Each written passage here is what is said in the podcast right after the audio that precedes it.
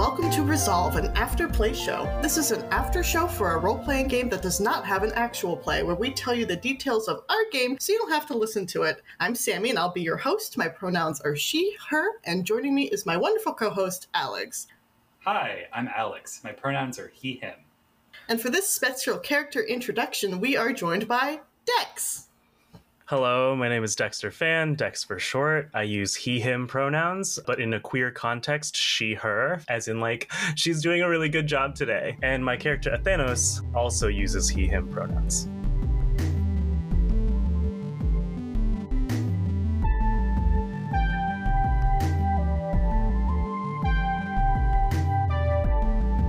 Welcome. Before we get to the details of who Athenos is, let's talk a bit about you. Tell us a bit about yourself and your history with tabletop role playing games.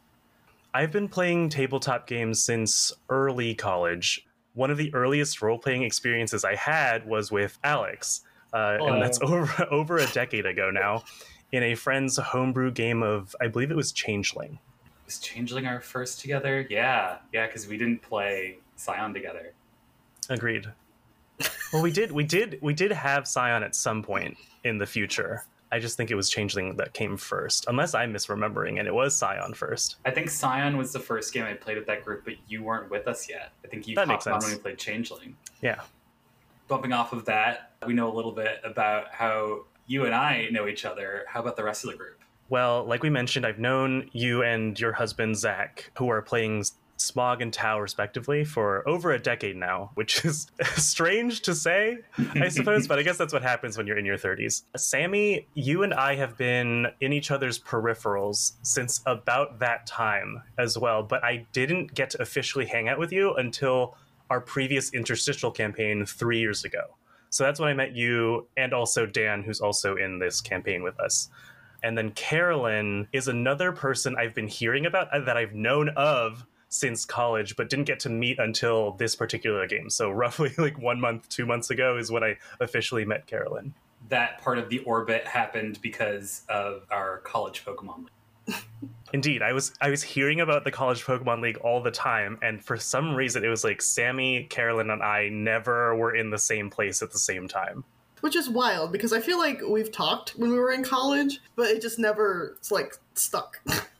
Indeed, because I, went to Poketech, I think, uh, which was Alex's club run at Virginia Tech, where we went to college. And for some reason, I either like missed your appearance there, or I was only there when you were absent from the meeting. And I was like, "How is this happening? How are we doing this?" so, Oh, and then Dan. Dan, I met at the same time as Sammie. So three years ago, in our first interstitial campaign run by Alex. Dan's such a treat. and then D as well was in that interstitial Oh campaign. yes, of course. That is also. I believe that's also when I met D because that was D's first role playing experience at all. Yeah. Correct. Yeah, a lot of new friendships during that first run of interstitial. Yes, which was a, an awesome experience to partake in. Agree.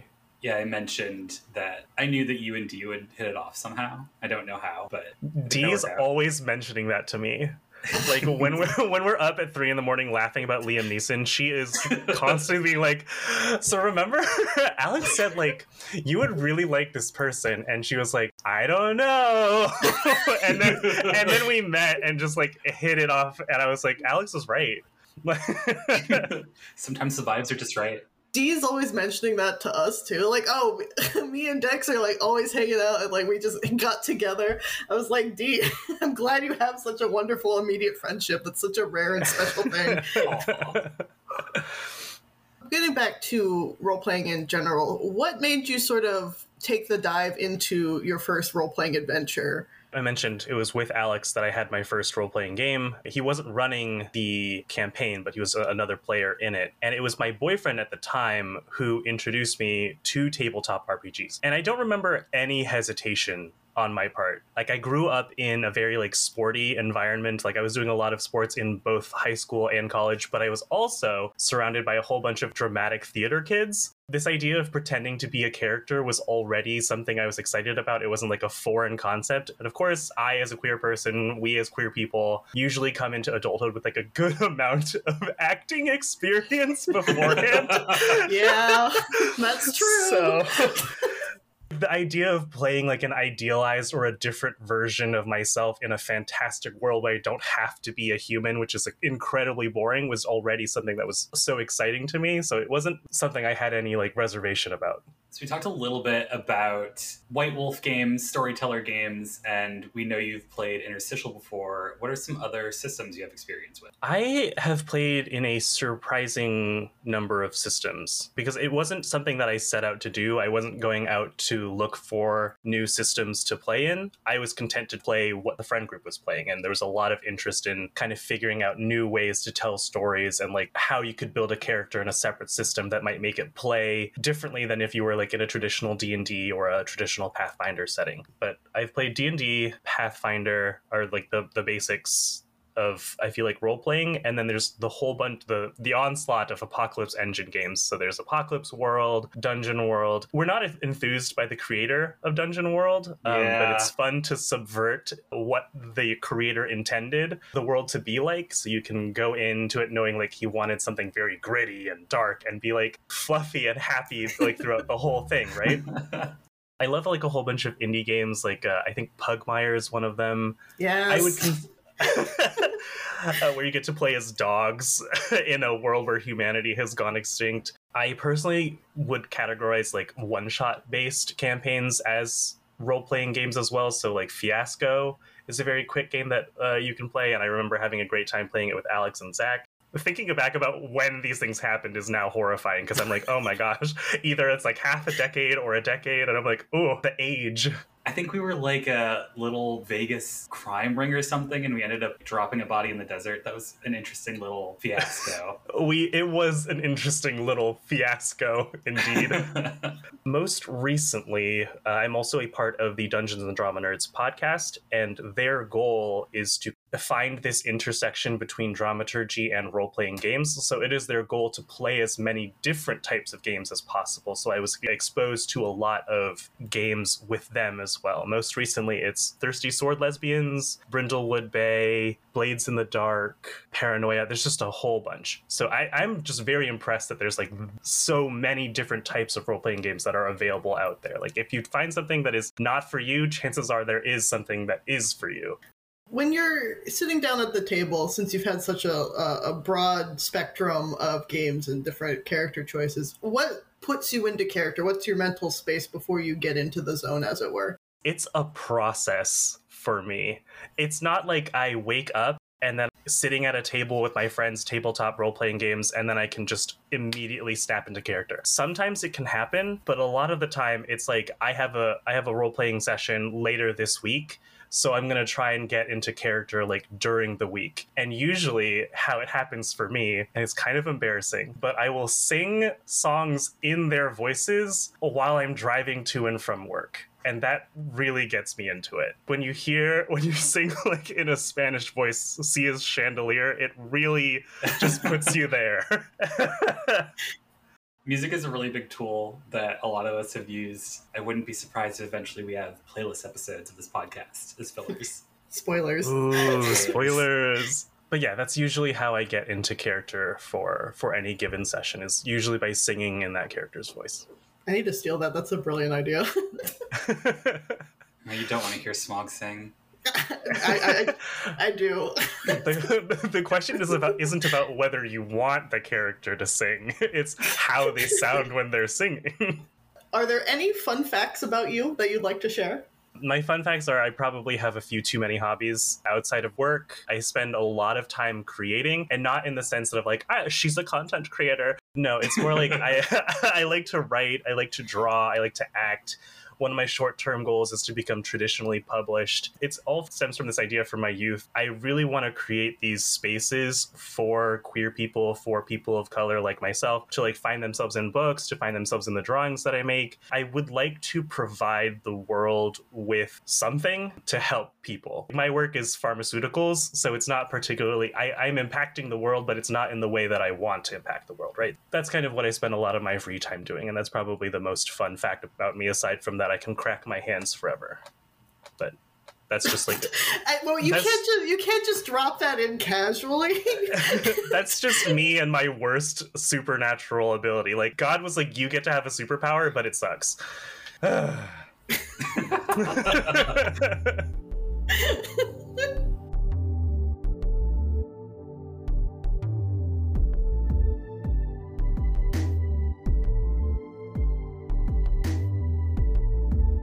Alrighty, well, it sounds like we have a good idea about who you are as a player, Dex. So why don't we get into a discussion on Athenos? Athenos is their full name, correct? Correct. Athenos is a full name, no surname. Perfect. So yeah, tell us a bit about them. What do they look like? How old are they? Sure. Uh, Athenos is roughly thousands and thousands of years old, um, has been around since his world has been around, for the most part. He was born of Zeus and has the appearance of a wolf man. Think Blaidd from Elden Ring as a good comparison. So, like dark gray fur, humanoid, extremely large. He has two versions. His mortal version was roughly 10 feet tall, so still very a very big boy, and then his god form, which is roughly like 2,000 feet tall, or however tall a, an average skyscraper would be. We've heard a little bit about this already, but what's inspiring Athenos as far as media? Where is he coming from? Okay, so honestly, I've been playing a lot of Hades recently, and that certainly Fabulous had game. something to do. Ex- it really is. So that certainly had something to do with it. But I also there is a cartoon that is on like the edges of my memory, and I don't know what it's called. I don't know what network it was on because okay, here's fun fact, unrelated to the question. I didn't understand, and this is this will give you more context of who I am as a person as well. I did not understand how TV programs worked as a child, mostly because we had broadcast, and I was very stupid. So people would always be like, Dexter, have you seen like the latest Pokemon or like the latest Digimon? And I was like, no. How do you know when it comes on? And they were like, there's a schedule. They were like, there's a schedule for like programs on TV. And I was like, that makes no sense. What are you talking about? And then they were like, yeah, it's always on at three o'clock. And I was like, what? I thought things just like were on rotation randomly, and I had just get on TV at the right time to watch a TV show. Anyway, so that's the preface to that is like there was a cartoon from my childhood somewhere. Don't remember what network it was on. Don't remember what the TV show was called, where there were Greek gods, but they were anthropomorphic animals, and they were like fighting each other. Multiple different pantheons fighting each other. And I was like, that's rad as hell. So I pulled from that to turn Athenos into like a, basically a big furry wolf man who's in conflict with his sister. What playbook are you playing for Athenos? I am playing the memory. Tau is also a memory. Yeah. Mhm. I'm currently kind of playing it rather fast and loose. I ended up going with ultimate form since Athenos does have the 10 foot form and then the 2000 foot form. I thought the ultimate form could be an interesting way of mechanically creating that for my character or being in line with the flavor for my character. I have historically in gaming, tabletop, or otherwise, really been infatuated with the idea of being very weak at the start and then growing in strength as I continue to play the character and grow. Athenos is kind of like the antithesis of that, where he starts off, he's a god. So he's just very strong. And I have a memory, it's kind of dangerous to be casting a whole bunch of spells, to be deep diving, because you have a tendency to possibly lose links. And if you run out of all your links, then you die. To help offset that a bit, since I am casting like huge amounts of magic on a regular basis, I took Make a Big Impression to help me balance out gaining new links with the links that I may lose. And also it fits with Athenos' character where he's like constantly trying to dabble in the lives of mortals, like the petty god that he is. So you said he's, he's petty. Are there any other facets about his personality that you'd like to bring forth? I have a couple words, I guess, that would describe Athenos pretty well. Boisterous is one of them. Loud, another one, similar in tone to boisterous, and perhaps endearingly stupid. I think is the third one. Like very, uh, he's got a lot of himbo energy. Yeah, I was about to say, Car- Carolyn mentioned that wrangling in Athenos was like big himbo energy. There's no way to bring out the loud, brash side of Athenos other than hearing him. What does Athenos sound like? Can you tell us something in Athenos' voice? Uh, sure. Okay. Let me. Let me I didn't sing before this, so here we go. My name is Athenos. It is good to meet you. You're kind of small for a human. You kind of look a little pathetic. I, I feel like I need to help you out a little bit. It's a little bit there. So that's just a little bit of what he would sound like in our games. So you said that he's in conflict with his sister. What's going on in Athenos' world that's bringing about these these conflicts and these strained relationships? So Olympia is really complicated in the sense that it is a it's a oh sorry we're flat earthers jokingly, jokingly, of course. But Thanos' world is flat. He's experiencing a whole new thing right now when he's in, not in Olympia. The idea in their world, it's it takes some inspiration from Hades in terms of lore, but it also takes inspiration from most recently, I think it was Magic the Gathering's Amonkhet expansion that goes through this. But it's it's this world of gods and men, humans, women that through overcoming dangerous trials tailored to the challenger, humans may then become either gods or demigods. So it's like a race to demigod or godhood, so that those humans can then, as gods or demigods, provide protections to their lands, to their people, to their family, to their loved ones, etc. And it again was also kind of inspired by that Elden Ring Dark Souls world where uh, your story doesn't end if you die. If you die in Olympia, you get sent to the underworld where the, our version of Hades will send you back to the surface world so long as you're willing to continue trying. So you have unlimited tries to become a god or demigod. There's still a large number of people who don't make it eventually when you decide to break that cycle and no longer come back into the world you're put back into the world in a different way to rejuvenate the land etc so your soul becomes part of the, the place. A central source of conflict for athenos is that he is trying to get his lover hercules into to become a demigod so that they can officially court. But Ariesa, so Athenos is a gender bent furry version of Athena. So we have his counterpart, which is gender bent furry version of Ares, who is Ariesa, his sister. And she is consistently unhappy with like the people Athenos finds attractive. So she's trying to sabotage their relationship by trying to get Hercules to fail all of his trials so he doesn't become a demigod. And of course, then like there's like Daddy Zeus who's just living his best polycule supportive lifestyle. I love the the notion of like a nice guy Zeus who's doing something right. healthy. I was like, I'm not in the mood to tell a story about like rape and murder. So let's yeah. just have him like a loving, wonderful father with a lovely polycule that's supporting him. Going back to Athenos and Ariesa, they're obviously they're fighting about something. Was there some catalyst to this, or is it just purely petty? Like, oh, I don't like the people you're hooking up with. How can I be the the wrench in this situation? it's pretty much the latter um, in the sense it's it, it, really is. So in this world it's all about these gods who are trying to ascend the mortals that they deem worthy. So it's the people athenos thinks are worthwhile as demigods or gods he's trying to support in these challenges by giving them his blessings by helping them out in some way. And ariesa is doing the same for people she finds valuable. The problem is as brother and sister these two really don't get along and they don't see the same value in the other person's chosen champions. So they're both constantly trying to stop the other from making new demigods. Something I hadn't really considered about the setting you've given to us before is Athenos knows about humans. Athenos is a wolf man. Other gods mm-hmm. that we've heard about are furries. Do you gain a furry aspect when you ascend to godhood? No, I think I would say that it's like the original, like the progenitor gods, as it were. And then perhaps as a demigod, you would kind of get to choose what kind of form you would take. Maybe that's like a an animal head, or maybe you want to keep your human form. Maybe you just want wings. You know, wings would be cool, something like that. Give the demigods a little bit of choice after surviving nightmarish trials.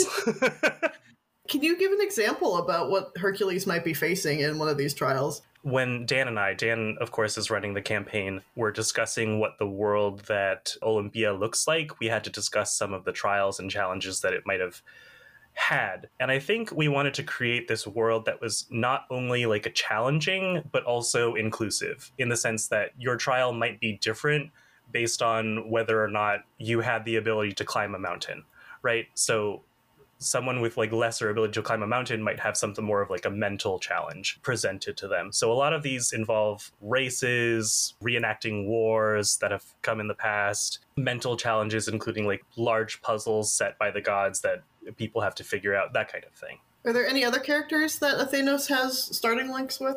Ariesa, which is very clear that they have a dark link to begin with. Thanos also has a light link with both his dad Zeus and Achilles. Since we know a little bit about the characters from Thanos' homeworld, how about the rest of the party? How is Thanos getting along with them? What were his first impressions? He's considered other characters innately powerful simply because a lot of the things that they they seem capable of doing might be able like might demigods might be able to do in his world. So he has already like a naturally high opinion of a lot of the characters in our party. We have a very large non-human portion. I don't actually know if there's any humans in our party. Not technically speaking. Yeah, right? We made So the he- joke going along that we have furry party. Yeah. we we really did that but it is more that he sees all these creatures that he hasn't seen before or has seen things that are adjacent to them that he thinks these are new creations by gods in his world so for example i'm sure you've talked about asiri already and pony but he views both of those creatures as just creatures that poseidon made or or whoever makes horses somebody made pony a unicorn Actually, Poseidon would have. Poseidon is the god of horses, so. Oh, Yeah, well, Poseidon. Poseidon for both. nice. Initially, Dee's character was very tricky and continues to be very tricky. Athenos thinks that Dee's character, Geyser, is some sort of trickster demigod, lesser than himself, but still having some power. He's just enamored easily amused. Like people don't normally like attempt to play tricks on a god so he's just like very enamored with geyser's personality even though that's the opposite of what geyser would want. Because it poses a challenge to him that he wouldn't ordinarily encounter, right? right. It's like wow you're so brave. You have such bravery little demigod. About Smog and Tau. I think Athenos is currently viewing Smog as a spirit guide or like a guide of some sort to mortals because Smog gave Athenos some advice on how to like witnessing that Pony was struggling and was like, "You seem to have power. You can help them." So Athenos is like, "Are you my secretary? Is this is this what? Do I have like a a helpful like? Are you like a, a shrine priest?" I love that because that's something I built into the Moogle's backstory from his world. So I'm like, yes, exactly. That's what I'm doing. It seems like to Athenos that uh, Smog is kind of like a facilitator between gods and mortals. So already a good relationship begun there. Tau mentioned that they don't have to eat ever. So Athenos thinks Tau is also some level of demigod or god because gods also don't have to eat ever. I'll eat for fun. He just thinks that Tau is like a very reserved, relatively powerful being as well. So Athenos doesn't have to eat, but if given the opportunity to feast, of course a god is going to. What what is Athenos' favorite thing to feast upon? It would be rude to decline a feast presented by mortals. I could never decline a feast. I, it's his food. His favorite food is probably something stupid like a rare steak. it's, it really is probably just like something super simple and dumb. Like I like steak, and the rarer the better. Like some dumb bro thing to say. You know what I'm saying? I'm just thinking of that like Hercules meat and potato shtick. Oh, you know what? I, me as a person, me not Athenos, I do love potatoes and also meat. so perhaps that little flavor of me has been infused into this. So we know about Hercules. Are there any other romantic relationships that Athenos has had in his past? I would say yes. Probably like a good number of other beings of his world, but I wouldn't say that anyone he's actively pursuing outside of Hercules at the moment. It would be very silly to be like, he's lived for thousands and thousands of years, but this is his first love. I think something that Dan and I talked about when we were creating the character was this idea that it was like a forbidden love for a god to love a mortal before they became a demigod or a god. And uh, of course, Zeus has had many dabblings with humans in a consensual way. in our world, at least. Athenos has found some solace within his father who has had the same experiences. So everyone else is like, you can't love this man. He's a mortal. And it's wrong to try and get someone to be a demigod or a god just because you like them. But Zeus is like, yo, follow your heart. You love this man. Like, go for it. Yeah, that was my next question actually was do the like other demigods that Thanos has sponsored feel jealous about this relationship or what, what are they doing in this situation? I don't think they would feel jealous. Uh, Thanos chooses people who are stubborn, brave, and never willing to give up, determined to a fault to succeed at what they're doing. And to that extent, he's very put off by people who are willing to, who are both like uninvested in their own power or don't know what they're about or are unsure of their direction in life. He finds those people like very uncharismatic, unlikable, unsound. That's a problem for someone else. He's looking for people who have ambitions and are looking to accomplish some sort of goal. We all got kind of zapped into the world, as it were. What immediately beforehand, before you woke up in the desert, was Thanos doing with his time? Thanos had just finished setting up a trial and announcing that so setting up a trial frequently involves like terraforming the earth. Sometimes it's creating mountains where there were none or moving oceans yada yada. Big magic right? So he had just finished setting up an entire ass trial and then he announces the beginning of the trial and immediately is in a different world I don't think he realizes at first that he's in a different world. He's just kind of like, "Who's playing a trick on me? Like, what's going on?" I think I, uh, when Dan introduced me, I literally just yelled that the trial was about to begin. Yeah. And then I was like, okay, interesting how how the tides have turned, how the how the turntables have tabled these trials was the thing that's setting it up for his demigod potentials or does he set up the trials for his other sibling gods is it like a blind crossplay it, it is a blind. It's kind of like jury duty, where like every now and again you'll have to set up a trial. You as a god only have the blessings you can give to your champions. Otherwise, there's like rules and regulations and stipulations on what trial has to happen, how it has to happen. They haven't planned out for like the next millennia which trial is happening every four years, that kind of thing. Thanos is from a more ancient world. What is Thanos' view on technology since it seems so deeply embedded in the backstories of other characters. Indeed, Thanos is from a very ancient world, so he doesn't have the same like there's no computer screens, there's no phones, there's no electricity, that kind of thing. So for me as a person, I've had to kind of figure out how he would react to all of these things. And I've gone with the attitude again of like the endearingly stupid himbo. These techno these pieces of technology are a sign of these characters' power as the game progresses. And we might see more and more technology, and specifically, we might see humans using technology and creating technology. I think Thanos is going to be more and more impressed by like human ingenuity because right now he has the idea that humans are very weak and in need of help when a human is like being bold and brazen, attempting to be strong or whatever that looks like. He's very impressed with them because he's like, they're trying so hard to do this thing despite their like weak bodies and like fragile minds, right? So he's like, you're trying so hard and you have so little to work with I'm going to help you out. So when he sees people using more and more technology, I think it'll be very interesting for him to see that maybe a god's influence isn't always necessary. Because right now, we haven't met any other gods yet, but if we enter a world where the, there is a god, but then God doesn't interfere with the going ons of man, he's going to be like, wow, uncaring, unfeeling, disgusting that you would just leave your humans like this. Like, technology will play a very interesting role in like that aspect. What is one thing about Thanos that you haven't told anybody else about yet? Wow, secrets! oh gosh, he is really such an open book, though. I guess there's a lot of things that I've talked about in this conversation that we've had about how Thanos' world works. He hasn't told anyone that simply because he thinks that's how all worlds work or should work. He was a part of the creation of how his world works. Perhaps something that he hasn't told anyone else is once he starts figuring out that he's on a different world entirely, he's going to start like judging how those worlds have been created and how they work and being like, that's wrong that's incorrect. You shouldn't do it that way. Like we've done it this way for thousands of years and we're doing great. So I think like a secret judgmental side of like other gods work. Right now he's excited by meeting these other gods, but maybe it'll transition to like I'm also going to be evaluating how you as a god function. Do you think that harsh judgment will cloud his vision and lead to problems later on? Yes.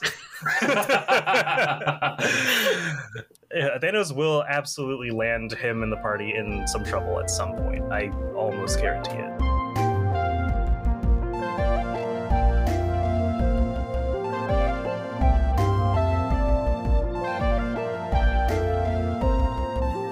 Right, well, it sounds like we have a good idea about who Athenos is as a character, so let's hop into our resolution phase, where Dex gets to say one thing about Athenos without anyone else saying anything.